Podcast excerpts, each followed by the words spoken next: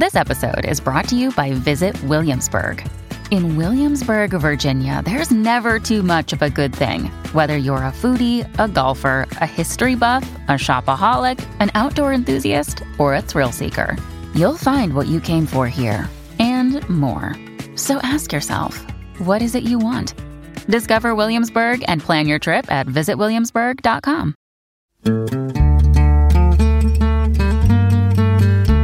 Johnny, Yes. that's a great. That's a good piss time. That's like it's I- not here's the Olympic. Solid. I I I peed too fast and it hurt. I peed Johnny! too fast. pulled a muscle. I peed too fast. Guys, help me! I peed too fast. I beat too fast again. It happened again. I beat too fast. I peed too fast. I'm still peeing. Oh, I oh, no. keep peeing. I keep on peeing. I peed too fast. Miserable. I got so excited to pee. It all came out at once. It was like it was like if you ever have a bucket and the bucket's too full, and then that. and then it ac- accidentally spills. Then it spills everything because you didn't mean to, but then it, it just went over and the whole bucket fell into the toilet. We are And- four and minutes people could- forty seconds in, and already I am struggling to keep it together. Okay. 24 minutes into our recording process. Hmm. and also, people complain online. They notice how much piss stuff shows up in this show. That's the thing. Everybody who said nice things to Nathan at the London podcast thing was like, oh, oh, I really like Skyjacks, except for all the piss stuff, which is most of the show. Because I love that. Bring on the piss. oh. there are there are definitely actual play podcasts out here that have more piss than this. Oh show. yeah. Oh I yeah. Well, we've got to change that, boys. No, no. Gotta get that ratio up. Time to piss oh. up, everyone. Okay. Okay. Okay. It's time to do our jobs, folks. And I'm gonna that's I'm gonna turn this fan off. okay. Oh, turn the fan off. Yes. yes. Oh, I I know how to turn the fans on, and that's more piss talk. I was about to take a drink of water then. but I God! didn't. Um, Hey, we've all hate hey that we've that all was keep drinking. hate that The more you drink, the more you piss. that was that was actually clever, and it makes me yeah.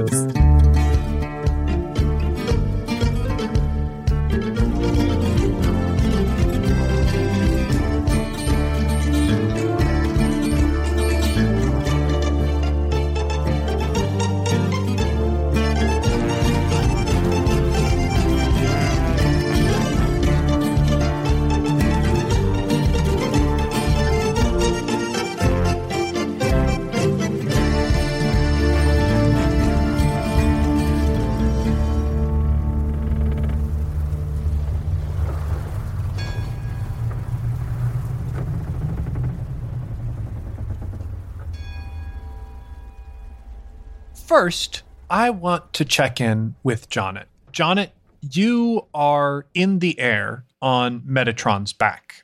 You know, it is night. Most of what you can see about what, what what is going on beneath you is thanks to the lamplights and torches along the Uhuru and the Silver Bullet, but also the glow of the featherweave sails on both ships. Right now, you can see in the Silver Bullet specifically, there is that deep blood red glow coming from the few patches of true weave on the sails of their envelope because they are having to burn their engines extra hot just to stay in the air. They no longer have the help of the buoyancy of the hot air held within their envelope to keep them aloft. They have to depend on the pure, forceful heat of the furnaces driving the feather weave away from the ship in order to prevent themselves from sinking into the water beneath them. Because right now we are along a river delta.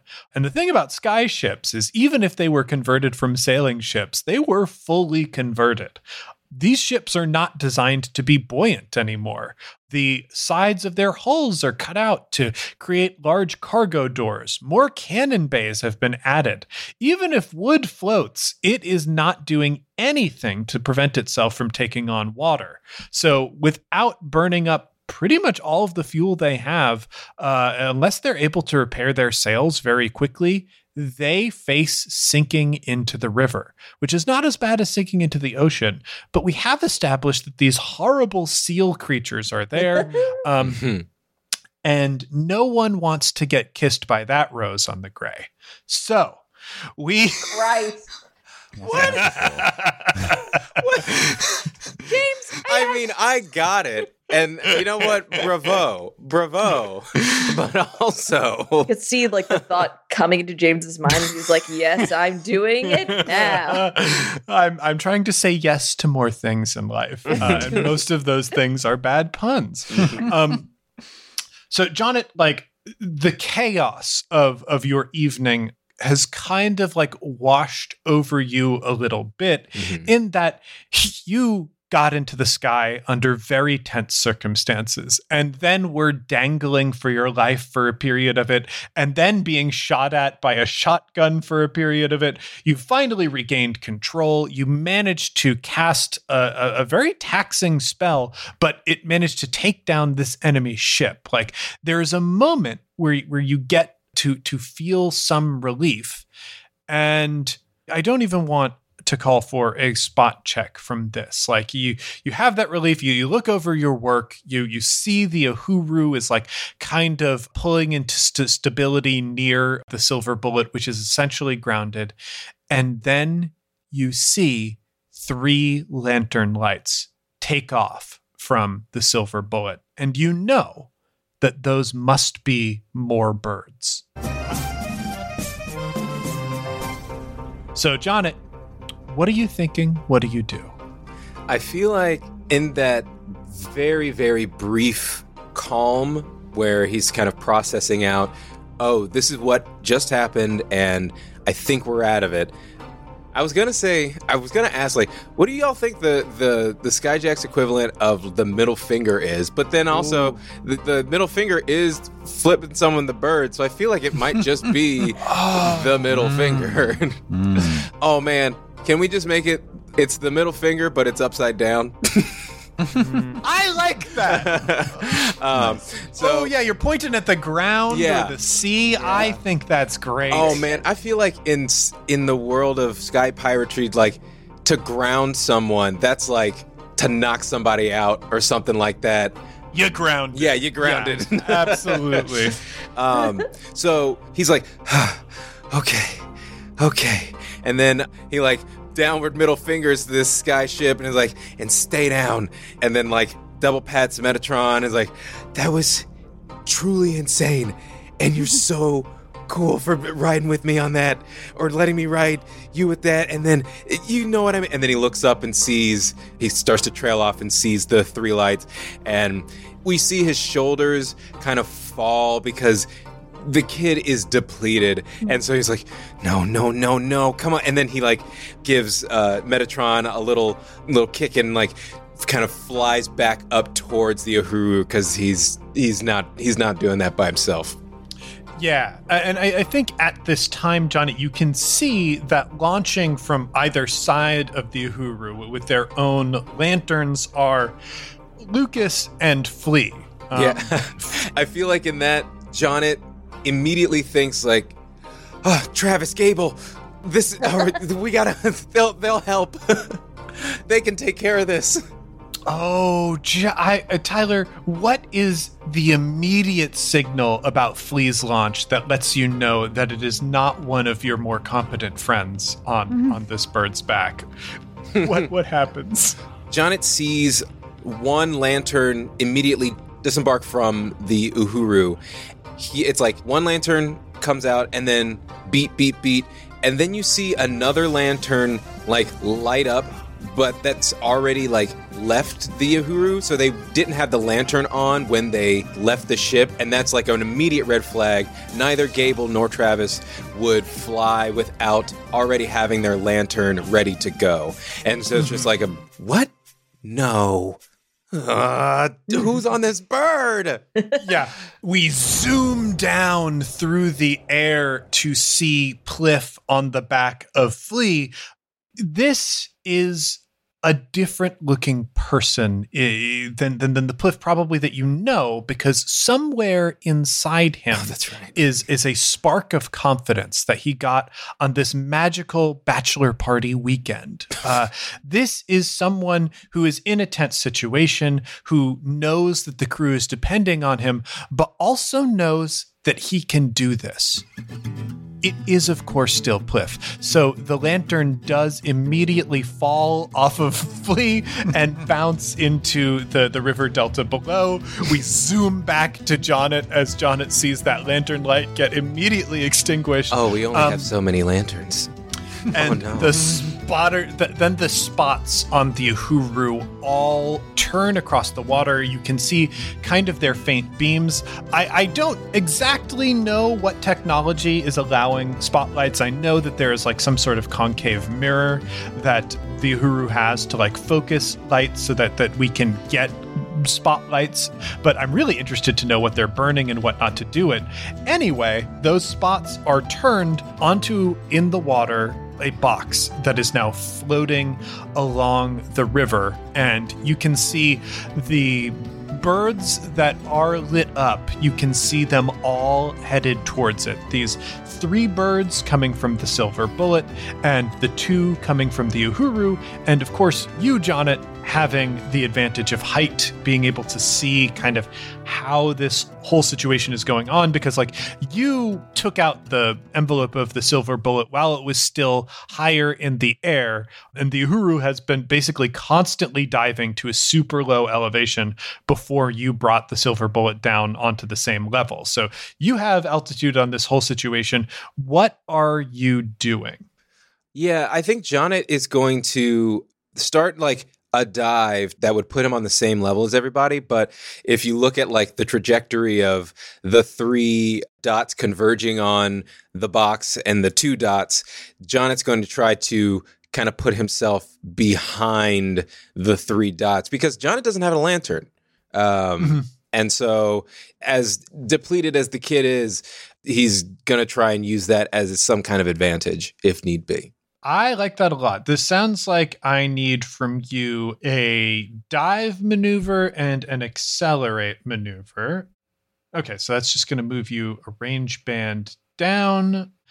And you have a, I need a roll. Uh, how much are you trying to accelerate? I honestly probably not a lot. I, I think I'm I'm gonna tr- like he's very tired, so he's doing this, but he's definitely done this faster at many stages before in his life. So an average acceleration. Yeah. So so yeah, yeah, you're making you're making an average riding check. You are going to have a blue die because you are diving at the same time. okay, he can, he can, he can fly. All right, so ho cool. So that's going to be two successes and an advantage.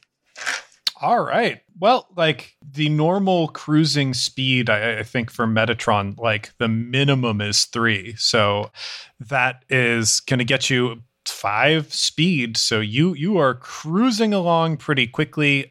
You are going to be within reach of everyone by by the end of this maneuver and you know moving fast enough that you have some speed to like spend on different actions and whatnot i would like to ask for volunteers who would like to be pliff and who would like to be jane in Ha. this circumstance control these these folks actions i, I just want to know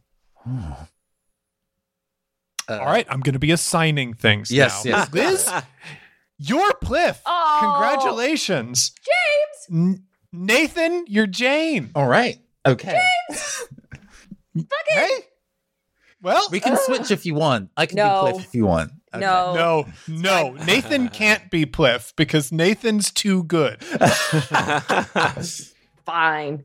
Let's, uh, Nathan. I do want to start with you. Let, let, us start with Jane. Jane did launch a little bit after Pliff, and Jane is on the back of Lucas. Lucas is the big, beautiful. The White Peacock. Super cool. My favorites.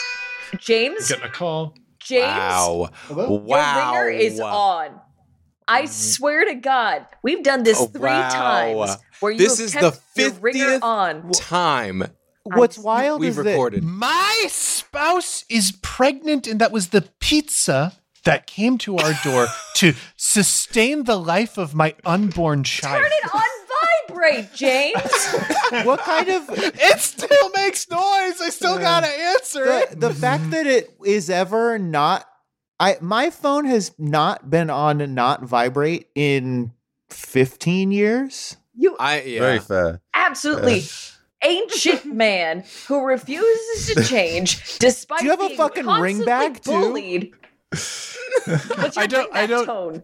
I don't have the ring back anymore, but there was there was a period there was a period of my life Mhm. where longer than I care to admit, Mm. I was in Chicago doing improv classes while That's- this ring back existed in my late. life. That is too That late is for to be- way too late. Mhm. But I did, yes, I did have that ring back. Um, If you put it on vibrate and you put it in a pocket, then only you feel it, and then you can check it Balls. secretly instead of interrupting I know. No, the it's all good good. work It gives that me we time do to center here at myself. Campaign for Skyjacks. Bad combat. I swear Um, to God, James, James. it's all good. It's all good. We're fine. We're fine. Um, Also, don't pin this on Mel. Absolutely, you've been Don't bring Mel in it. Don't make Mel a bad guy. Hey James, can you order me a pizza and also make sure your phone has a ringer and it's turned all the way up? Thanks. mm, Ugh. okay. I'm not going to start this recording again.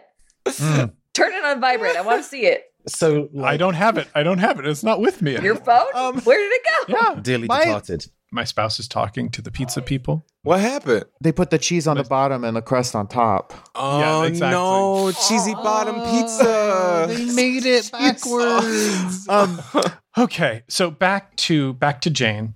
Jane is launching from the side of the boat. Like Lucas doesn't have the most endurance, uh, doesn't have the most speed, but like you, you definitely know the stakes. You you were able to see the cargo get pushed off the ship before you launched. What does she do? I think, uh, you know, has a moment of like slow motion looks at the cargo, looks at Pliff. There's little heart emojis round Pliff when they look there. Uh, Involuntary, but there. yeah, yeah, yeah. Uh, Uh, Pliff looks is at like these, uh, sniffing because his nose is a little bit runny for no reason. Mm-hmm. I, I assumed they're partnered, as far as I recall. Is that right, or am I? Uh, do I have? That So it's a complicated history because they were on a previous iteration of this show together before they joined us in the Skyjacks universe. Mm-hmm. Uh, what there, there was a simmering tension between them in that other show that never really came to a head. Hmm. Then they came into this universe, and the one thing that we learned about Jane is that she said she does not go anywhere without Pliff, uh, Mm. and that they're a package deal, which is Mm. the only reason that we're dealing with Pliff right now. Mm. So. It might be a, a Helga Pataki and Arnold kind of circumstance. You love that. I love. Mm. Yes. Anyway, little hearts around Pliff looks at the distance, uh, these three kind of approaching rival birds, and she knows what to do. Uh, she turns round or angles at Pliff and is like, Secure the cargo. I'll play defense. Ooh. And kind of What? whirls. yes. Uh, That's why Pliff drops his lantern. He's Oh. trying to what? He doesn't launch with the lantern, and he's I didn't like, know oh, I had to hear." forgot to- oh God! Oh, I've dropped it now. My hands are too slippery from a candy bar that melted in my pocket. Uh, she she mutters to herself, "Oh, you dork!" as she like wrangles Lucas to face the direction of the oncoming birds, ready to intercept. Nathan, with two greens and a yellow, I Mhm. would like you to roll for a perception check. Mm. Uh, s- Versus You're running many? defense. I want it to be average, but give two black dice because this is Okay. at night. Yes, yes, yes. Okay, let's party. Uh, that is those cunts. Oh no, it's bad. It's a wash. Should do okay. It's oh, all right. Which means Luminary. I oh I need to grab a luminary, and of course, They're where your phone is? Sorry, when I open the box of luminaries, there's going to be a ring back real quick. it is going to be the John Williams Superman theme. Side note: as my as my girlfriend was leaving the house today, mm-hmm. she was like, "Bye, have fun recording." Because I, I I had y'all in my monitors before my headphones, and she was like, "Bye, have fun recording." Everyone talks like a podcaster, even you. Love you. Bye. Yeah. Presentational. Oh, that sucks. and it's like, oh, it's like I don't. We can't help it. We've been doing it for four years. Uh, yeah. What, what happened? What was it? we got we got the Star Watcher, which I think is really good for this situation. Um, the Star Watcher indicates guidance, wisdom, and clarity. I, I think because it is at night and because you are on the wrong side of their lanterns, that the spotlights of your ships are, or of your ship are more focused on the cargo that got pushed out of the hull, and you know your lantern light helps you see a little bit, but is is not really going to help you see past it. Jane is relying on other like visual indicators to determine what they are facing. Hmm. The other birds that got launched from the silver bullet were smaller birds. They, they were sparrows and pigeons mostly. Mm. But you can see, because of the size of the lanterns, the size of the disturbance over the water, that these birds are larger. None of them, not a single one, is nearly as large as any of the birds that are on the Uhuru. Uh, Mm. you know, a gray headed albatross, a red tailed hawk, uh, and a peacock, especially, these are all enormous birds, much, much, much larger than, than many birds that come from ships. But these ones, you know, I, I would say are medium sized birds based on like the kind of like scant reflections that, that Jane gets, like trying to shine their lantern at these various birds and uncover what they are. I think you manage to understand that one of them is a grackle that is like kind of a, a smaller crow. So that means a couple things. It means primarily that this bird is very smart. You know, all griffins are more intelligent than their mundane counterparts, but crows and parrots and whatnot, these are birds that are able to act on their own, even without the command of a human rider, and they make quick tactical decisions of their own in combat situations, which can be a very dangerous thing to face in the sky. You know, most bird riders are dealing with, well, I understand the situation. I give my bird a command. That bird follows the command. That is like two or three steps ahead uh, or behind a crow that goes, I understand the situation and I know what I'm supposed to do in it. Mhm. So Grackle is kind of terrifying. The other, shining this light, you get like a, a hint of like a, a red, almost waddle or pouch beneath this bird. You realize it's a swift. Mm. And swifts are nasty flyers. They do all kinds they, they- not only do they move fast, but they can do all kinds of like stunts in the air. They are capable of of a type of mobility that most birds are not. The other based on its relative size, like you think it's probably going to be either a, a pigeon or sparrow, which means it is it's got a shorter range. It is not really going to be able to carry a piece of cargo like what got pushed off the ship, meaning that that bird is going to be someone they have running on aggression, someone who is going to be fighting to protect the other birds while they try to get at the cargo. Mhm. So I think yeah, Star Watcher has your back. You get a good lay of the land. That swift has to be handled and quickly. All right, Liz, let's cut over to Jane. Yes. Um, You mean Plip? Or Pliff, to Pliff. Let's cut over to Pliff. You've just dropped your lantern. Oh, You are in the middle of a big hero moment, though. Like, you know what is needed of you. You've already risked your life today, and this is just another like step on that. So, so what is Pliff gonna do? uh, I like the idea that Pliff has all intentions of going to the cargo and getting it all locked up and preparing it for the Uhuru to hook it, but messes it up so bad that he accidentally attacks the other birds. I like this. I like this. Liz, what I would like you to do for me is to roll a ride check. It, it is going to be two greens and a yellow oh using my. our, our standard crew rules. And I would like it to be hard. That's three. Yep. That is a success and a threat. Ooh. Perfect. Perfect. Okay. So, what this is going to be, you are on Flea, who is the fastest bird on the Uhuru by a wide margin. Gray headed albatross are some of the fastest birds in the world. I think they're really only outranked by like peregrine falcons, and that's pretty much only in a dive. Uh, they can go like 67 miles per hour, like straight.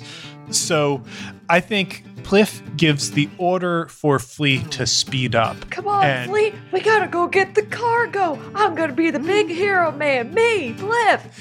Oh, wait, this candy bar stained my pants. Oh, and then the G's kick in. Like, uh, there's a beat of these wings, and Flea moves fast. Flea, like gray headed albatross, like at full flap, they are like bullets. Um, and I think because this bird is so big, the wind that it is displacing reflects in like a cone around the water, like anime style. There is this massive plume of water uh, that beats behind this bird as its powerful wings move over the water. Um, and I think the way that you are attacking the enemy birds is you are displacing so much wind by going so fast on such a large creature that you are going to create chaotic wind conditions that are going to deeply impair everything that the enemy birds try to do um, in, in this fight. I think Flea moves in, and Flea used to working either with Gable or people who are like in Gable's posse. Like, oh, if I'm in this fight, I'm flying aggression. That's what I do. so you move kind of in circles around these birds, and like the, I, I think the Swift might be okay, but like everyone else who's not like especially a, a strong type of flyer is really having to work to regain control in these circumstances. So they're going to be greatly hindered getting an extra purple die on kind of everything they do because of that.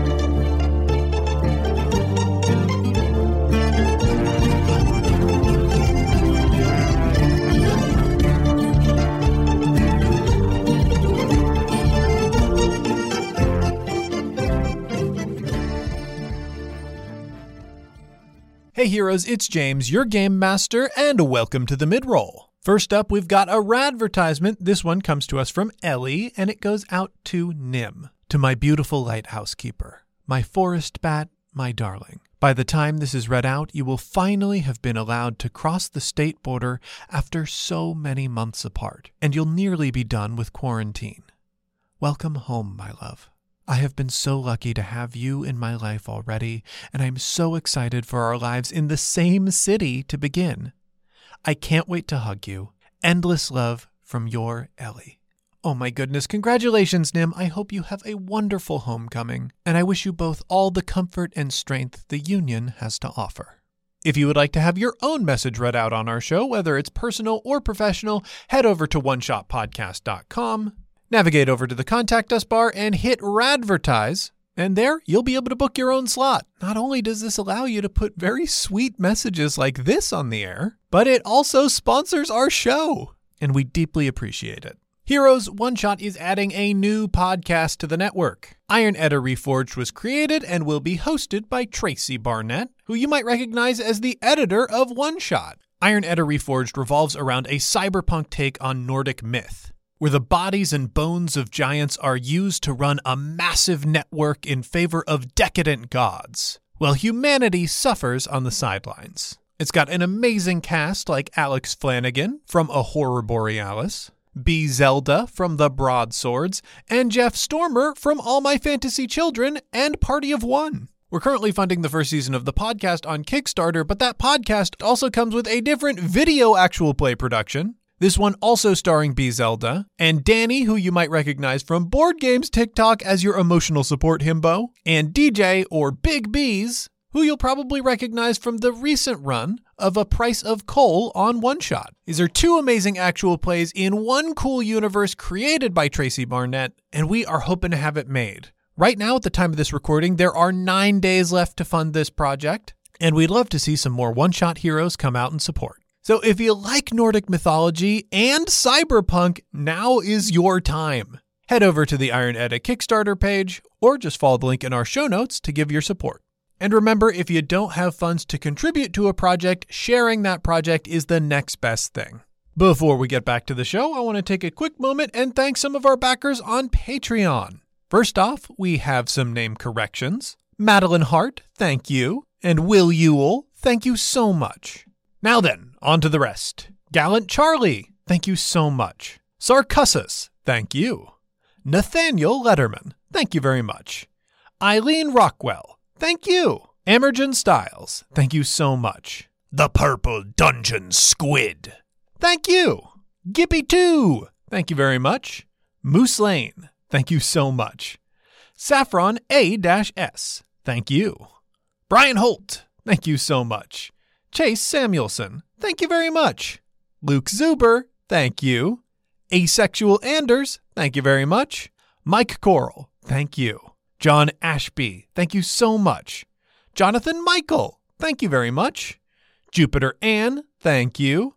And Emily Simmons, thank you so much. Thanks again to everyone who supports us on Patreon. Without you, we wouldn't be able to make incredible programs like this. Heroes, I am expecting the new bonus series for Skyjacks to hit our Patreon before the end of October. So if you want to be able to hear that series as soon as it comes out, please head over to patreon.com slash one shot podcast and sign up to become a supporter. Not only will that get you access to our new series, but it will get you access to every series that we've produced thus far. That includes the Jolly Jack crossover with the Courier's Call Kids, which could play an incredibly important role in our new upcoming series. Again, a huge thank you to everyone who supports us on Patreon. You're listening to what you're hearing now because of everyone who's come out to support us so far. Now then, with all of that out of the way, when you need mealtime inspiration, it's worth shopping Kroger, where you'll find over 30,000 mouthwatering choices that excite your inner foodie. And no matter what tasty choice you make, you'll enjoy our everyday low prices, plus extra ways to save, like digital coupons worth over $600 each week. You can also save up to $1 off per gallon at the pump with fuel points. More savings and more inspiring flavors make shopping Kroger worth it every time. Kroger, fresh for everyone. Fuel restrictions apply. Let's get back in the sky.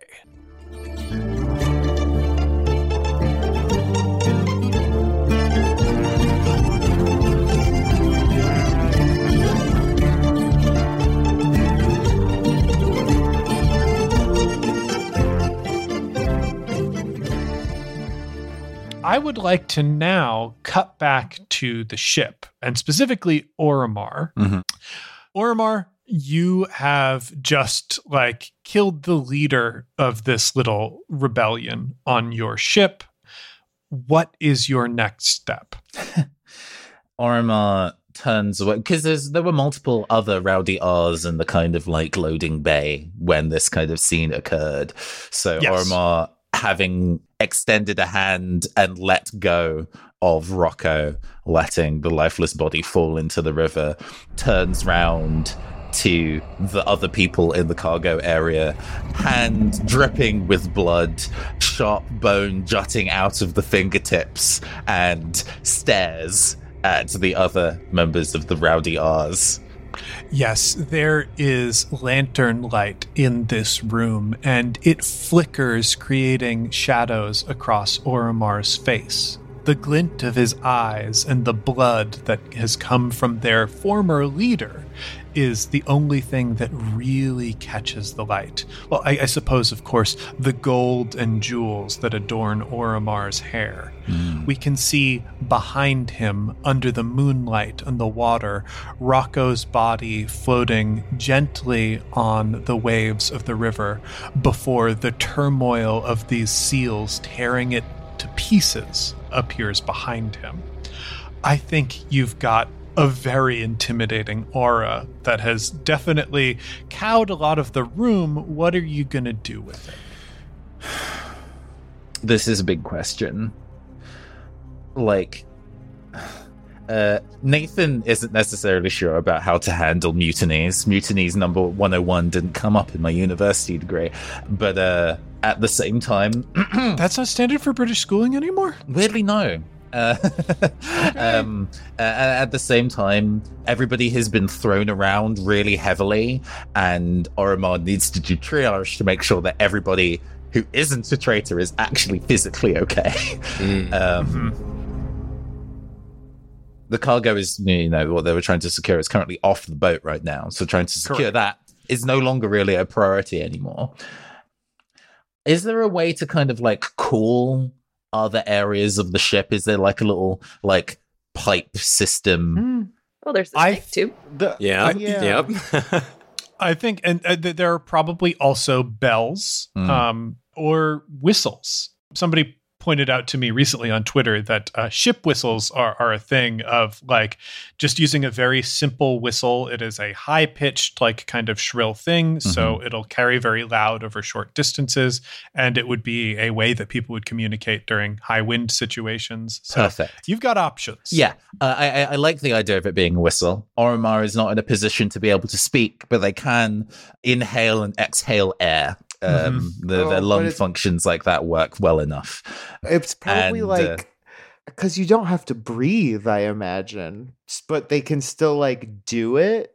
Yeah, I, I think that like- in in the same Ugh. way that we've got uh, infinite soul spider strings that are pulling the parts of the body around to operate the lungs is just the matter of pulling the lungs to expand and contract. Mm. Ugh, yuck. Find control over such is uh, uh, the thing to be discussed. but and in fact, Oromar goes over to the whistle for the. I like the idea that they may be slightly different pitched for different areas of the ship, so you might be able to tell where that's coming from. Oh, I like that. Mm. Takes a huge breath, like we see the form of Oromar expand notably as there is like a sonic blast of air into the whistle like almost a small explosion it probably breaks the like ball and filter inside the whistle that makes it operate so this whistle is now inoperable but with the sheer blast of air that kind of comes from Oromar into this tiny metal whistle He's got to have like backups at the ready. This is not the first time like that's happened. Yeah, Oromar used to just be able to do that when he was a living man. Oh no, I, I I kind of want this to be uh, uh, not actually controlled because he's still I think he's, he's still panicking slightly internally. Gotcha, gotcha. A lot of the kind of like pointed violence that has occurred has been instinctive and reactionary Mm. rather than tactical. So love, he doesn't intend to go this deep into the thing and just blows this whistle out and trying to call people to this area. Like buying a bunch of cargo in Goni, and then the, this, the person checking, like, I also have a hundred count order of whistles. You sure you need that many? Because because honestly, I can if, at a at 150, we just give you a, a BOGO 50. You get 200 whistles if you get 50 more whistles. One of these whistles should last you your whole life. you shouldn't need another whistle. Well, I've We're had free the whistle guys. We whistle are that- experts. We are brothers. and we love whistles. we do love whistles, and we just sell them for a fair price. Y'all talking whistles without me? You're not a partner yet. You're too young. You Well, got to but I'm- grow into this responsibility. But I've got a passion for whistles. Not until you're 75. the Whistle Brothers slice of life anime, uh, Ungoni Whistle Brothers, is definitely something that I'm interested in watching, but perhaps not right now. Next Okay, Uh, James. Mhm. But yeah, yeah, there is a, an explosive like uh, wall of sound that emanates from the cargo bay uh, to hopefully summon somebody. Uh, this is also maybe a check to see if anybody who isn't currently carabined into their seat is actually available to assist. they might not be. I mean, well, the the crew to the Uhuru is huge. Mm. Like it, it really is. Like uh, for to maintain any pirate ship, especially one where boarding is your general marshal strategy, like having a large crew is absolutely necessary for that. The Hmm. crew Um, is certainly big to huge. Understood. Yeah. Uh, does anybody show up in short order?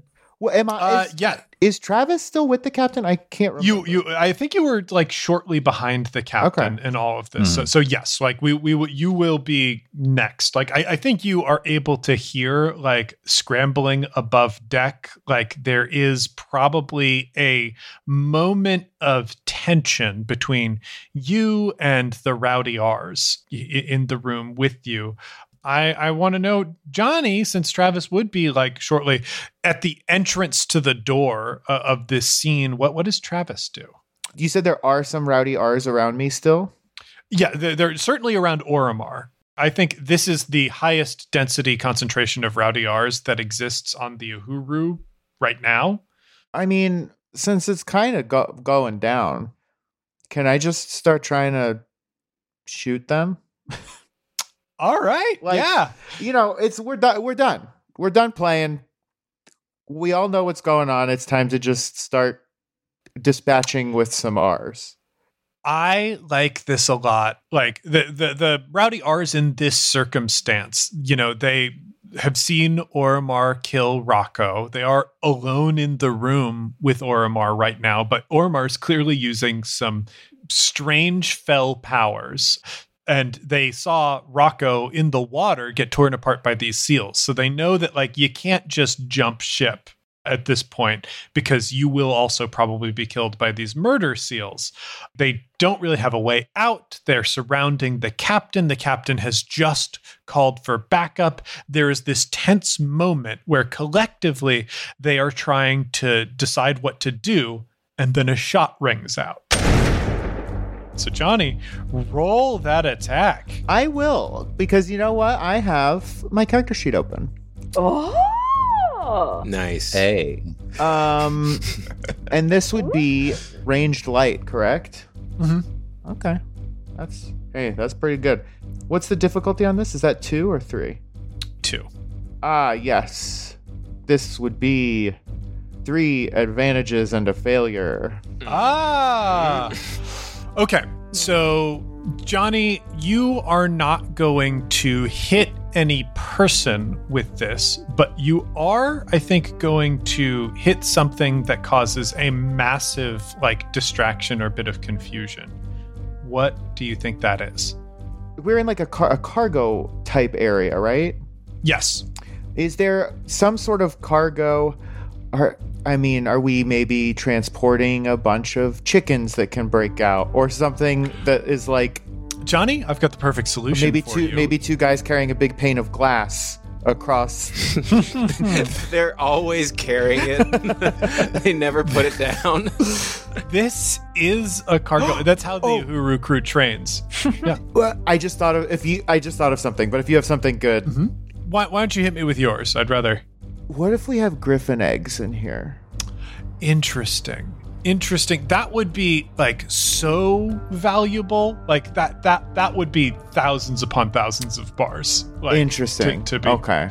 Um what what I'm going to say this is the griffin roost essentially on the ship and you do have to clean that which means there can be big bags full of feathers. Uh, Ugh. yes. Okay. Then, yeah. Then maybe I hit some of those that you know, and feathers are everywhere, which is that's a good time. That's fun. Yeah, I, I think like one of these explodes and the air fills with feathers. That's one of your four shots, and we are still tracking ammo. So, yeah, like the air explodes and fills with feathers. Nathan, I think from Oromar, we got what I would essentially call a maneuver uh, in, in calling for the crew, but you still have an action now, now that this chaos is Yes. In fact, unfolded. let's have that narrative effect also have a mechanical one. I would like to use one of my talents, Inspiring Cry, which once per encounter, uh, your character may use this talent to allow allies within medium range to re-roll any number of blue when they make a check until the end of the following round. Um, Ooh. so yeah, Any M- Mr. Madigo is getting hype from this, like, or at least, um, hmm, can can I have the ally be, you know, uh, because the crew get a turn? Mhm. Can that be the crew's blue? Yeah, absolutely. I love that. Mm. What do you what would you like the crew to do and would you like a a specific named character to lead?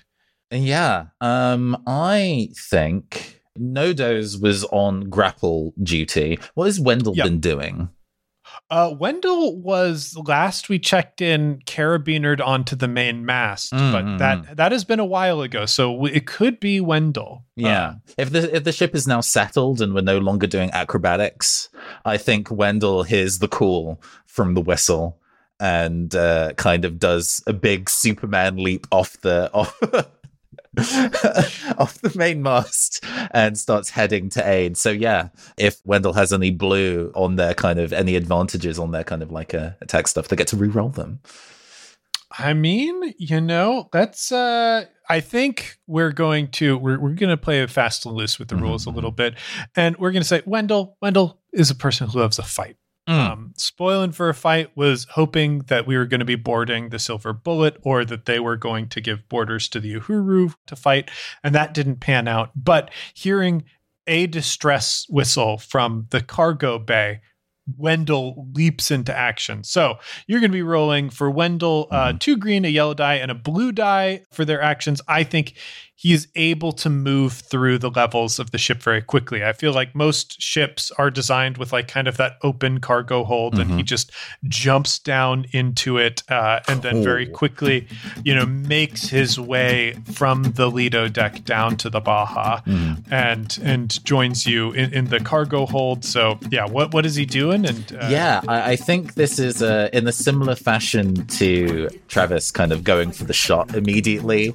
Wendell just bursts through the cloud of feathers, just already swinging great, great, yeah. R- roll roll against up. two This is- purple. against two purple. Yeah, Got this it. is like just a brawl check. It is a wash with one advantage. Wash with one advantage. Okay, um, let's see how this complicates this. Yeah, the yellow the yellow die didn't pan out this time. Oh damn, y'all! We've got the Union. We'll strike a bargain, blow, strike the target. The metal in the wind is a deafening sound.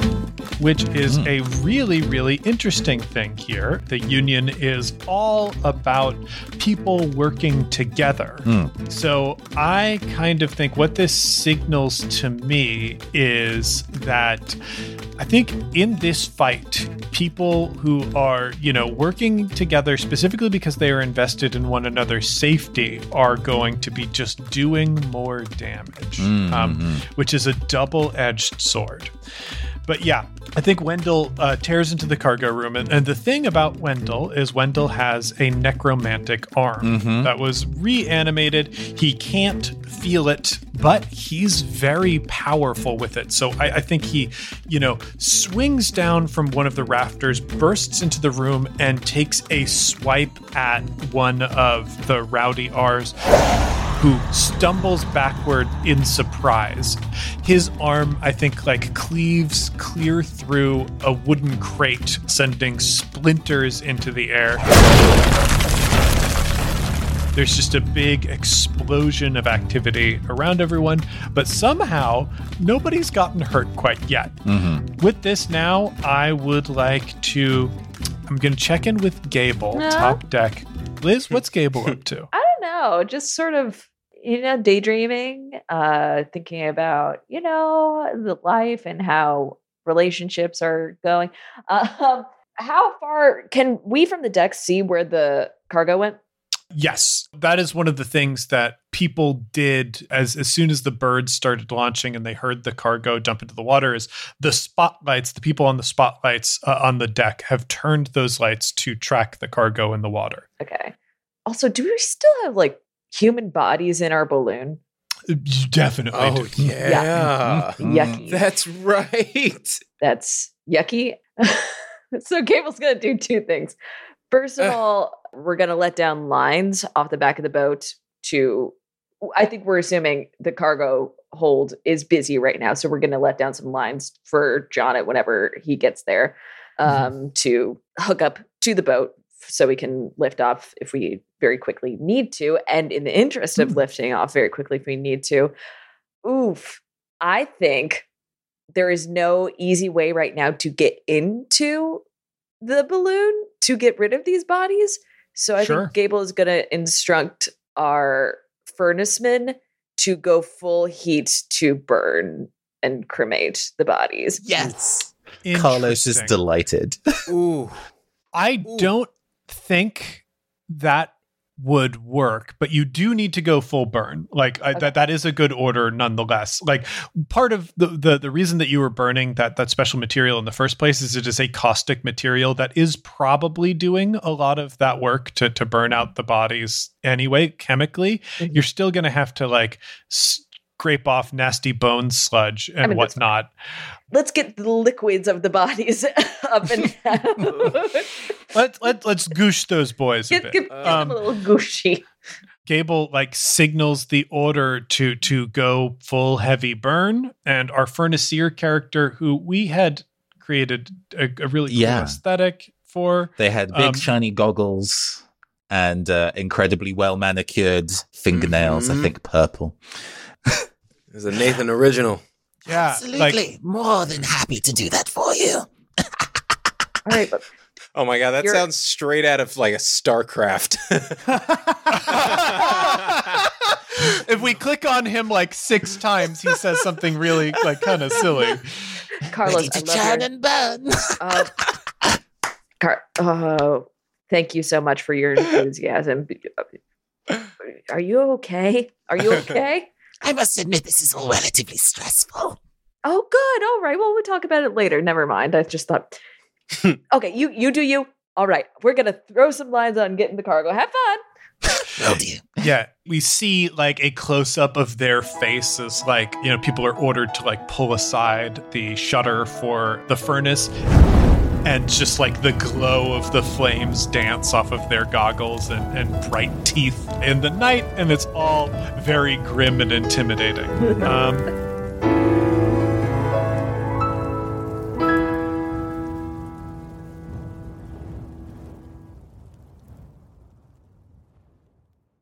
let's let's move back to Jonnet. Jonnet, you are now moving fast. You are within range of both the cargo, the enemy birds. What do you do? So I think Jonnet is going to. Well, first off, Jonnet kind of went into that dive a little like 75%, but uh, Metatron is given 100. And so he's like, he's very much like, okay, all right, I'm, I'm, I'm awake. I'm all right. We're not done yet. We're not done. And so then he's going to get very close to the water is going to give one of a very uh a very cool uh like swoop into the water. There's a little bit of like a, a kick up of water on uh metatron's like claw. But he's going to pick the rightmost lantern. I don't know which of that if that's a greckle a swift or a pigeon. I feel like Jonnet might not be able to tell but he's just like the one on the right is mine. And so right. I think what he's going to do is uh, like are these three or at least that right one is there any room underneath from the bottom of the bird to the water If you're hot dogging, I think, yeah, like Okay. kind of. Th- there's like a narrow gap, but like, yeah, you could probably make it. great Jonnet's going to thread that needle and he's going to use the chain of his Kusarigama to like grab the legs of that bird. Oh shoot! Oh, I love this very much. Okay, um, so this is a. I mean, this is a, a melee attack that you're you're gonna pull to decide which bird it was. I drew the maiden, so I think that favors you. I think this is like the pigeon that they managed to scramble. great. So it's the lightest bird. It's going to be the one that's the easiest to do this to. The difficulty on this is just going to be three purple dice. The reason the difficulty is so high is that you're doing a difficult aerial Yeah. maneuver at the same time. However, you're going fast right now. I like the idea that because you said like Metatron's going at 100%, let's give you two blue dice there. You know, Metatron knows what you're going for and they are helping with it. Uh, Yeah, I think as Jonnet is putting his game face back on, is like, all right, we're going in overtime. Jonnet starts to like for whatever reason, he's going to lean to Metatron and try to describe what he's thinking of doing. And so you hear tiny little bird like. Uh-huh, uh-huh, uh-huh, and so now everyone's on the same page. What? What? Every die, every one of them landed right on the edge, so you can't. They're all see any of spinning. Inception. They're still, they're still spinning. okay, this sucks. Um, uh, but you know what? Fine. That was that was a. I took a swing. so that is going to be two failures. Okay. Honestly, Jonnet, here is what I think happens. You are in this dive, you're moving quickly, you don't have a, a lantern right now. You start this dive. This is a complicated maneuver, but you are actually a really good Griffin rider and th- this is a tricky maneuver to pull off, but you definitely can do it. The thing that is kind of an X factor in this whole situation is the fact that this is happening right above water. Hmm. Metatron is all in to do this dive that skims above the water, but right before like you connect with the point that you need to hit to get under this bird, there is a big like bubble beneath the water as one of these seals like jumps up and bites at Metatron. Like trying to get Metatron for flying so close to the water. And you brace, and Metatron like moves and like has to actually pull out of the dive. So yeah, you don't manage to pull this maneuver off. I, I think what happened was so chaotic that also these enemy birds don't get like full eyes on you. They know that something big mm-hmm. dived at them, but they don't know where you are. So that's like the consolation that you get out of this. But yeah, it doesn't work out. Yeah, I think that happens, and then Jonnet clench like braces and like fights the urge to to like scream or like exclaim because he knows he's still trying to have some kind of like secrecy and trying to get the jump a little bit, but also under his breath he's like, What the f- was that?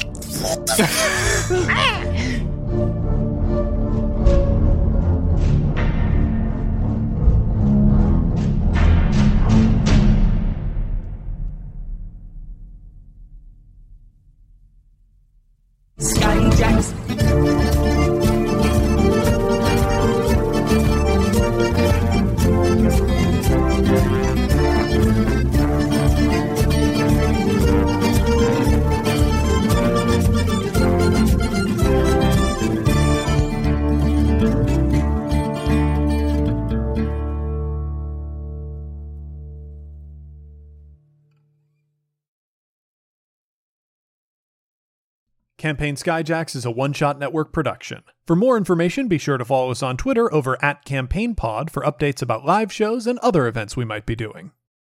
Welcome to Character Creation Cast, a show where we create and discuss characters, the best part of role playing games, with guests using their favorite systems.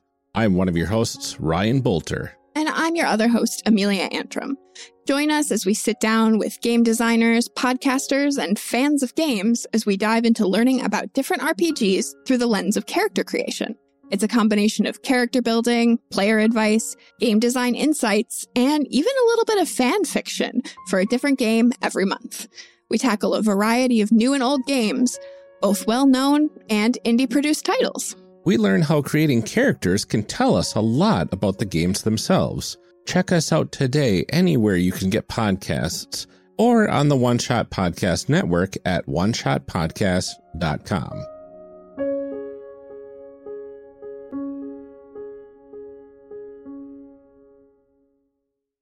You can find more great gaming shows over at oneshotpodcast.com. Like Neoscum. Neoscum is a narrative comedy podcast featuring five Chicago improvisers antagonizing their way through the role playing classic Shadowrun. It follows a group of misfits and outsiders Z, an acerbic cyber troublemaker, Pox, the candy junkie klepto from across the pond, Tech Wizard, the public access actor with a petulant thirst for adventure, and Dak Rambo, the nastiest trucker this side of the Robo Mason Dixon. Join the irascible Neoscum crew on a puerile rockin' road trip through a weirdo world of tomorrow, doling out street justice to every deeb they encounter, whether they deserve it or not. Jonnet Kessler was played by Tyler Davis, who can be found on Twitter and Instagram at Tyler A. Dave. He also co stars and consults on Showtime's Work in Progress. Gable was played by Liz Anderson, who can be found on Twitter at Liz Anderson underscore underscore underscore, or on her podcast, Paired. Travis Madigo was played by Johnny O'Mara, who can be found on Twitter at Johnny Briefs, or on his podcasts, Bill Buds and Dilettante Ball. Captain Oromar Vale was played by Nathan Blades, who can be found on Twitter at Phantom Arts ENT. You can also find them streaming on twitch.tv slash the neoncaster. I am James D'Amato, your host and game master. You can find me on Twitter at OneShotRPG or on my other podcast, One Shot. The original music featured in this podcast was written, composed, and performed by Arne Parrott. You can find him on Twitter over at A R N E P A R R O T T. You can find more of his work at atptunes.com. This episode was edited by Casey Tony, who can be found on Twitter at Casey Pony or on his podcast, Neo Scum. Our logo was designed by Fiona Shea, who can be found on Twitter at Fiona Pup. The World of Sphere was inspired in part by the music of the Decemberists, and Illimat, produced by Twogether Studios. This show uses a modified version of the Genesys role playing system, designed by Sam Stewart and a team of talented professionals who were fired by the private equity firm owning Fantasy Flight Games. The strangers who've ever been kind, and once for our friends ne'er to rise. Twice to the dearest we're leaving behind, who know we can never deny the call of the sky.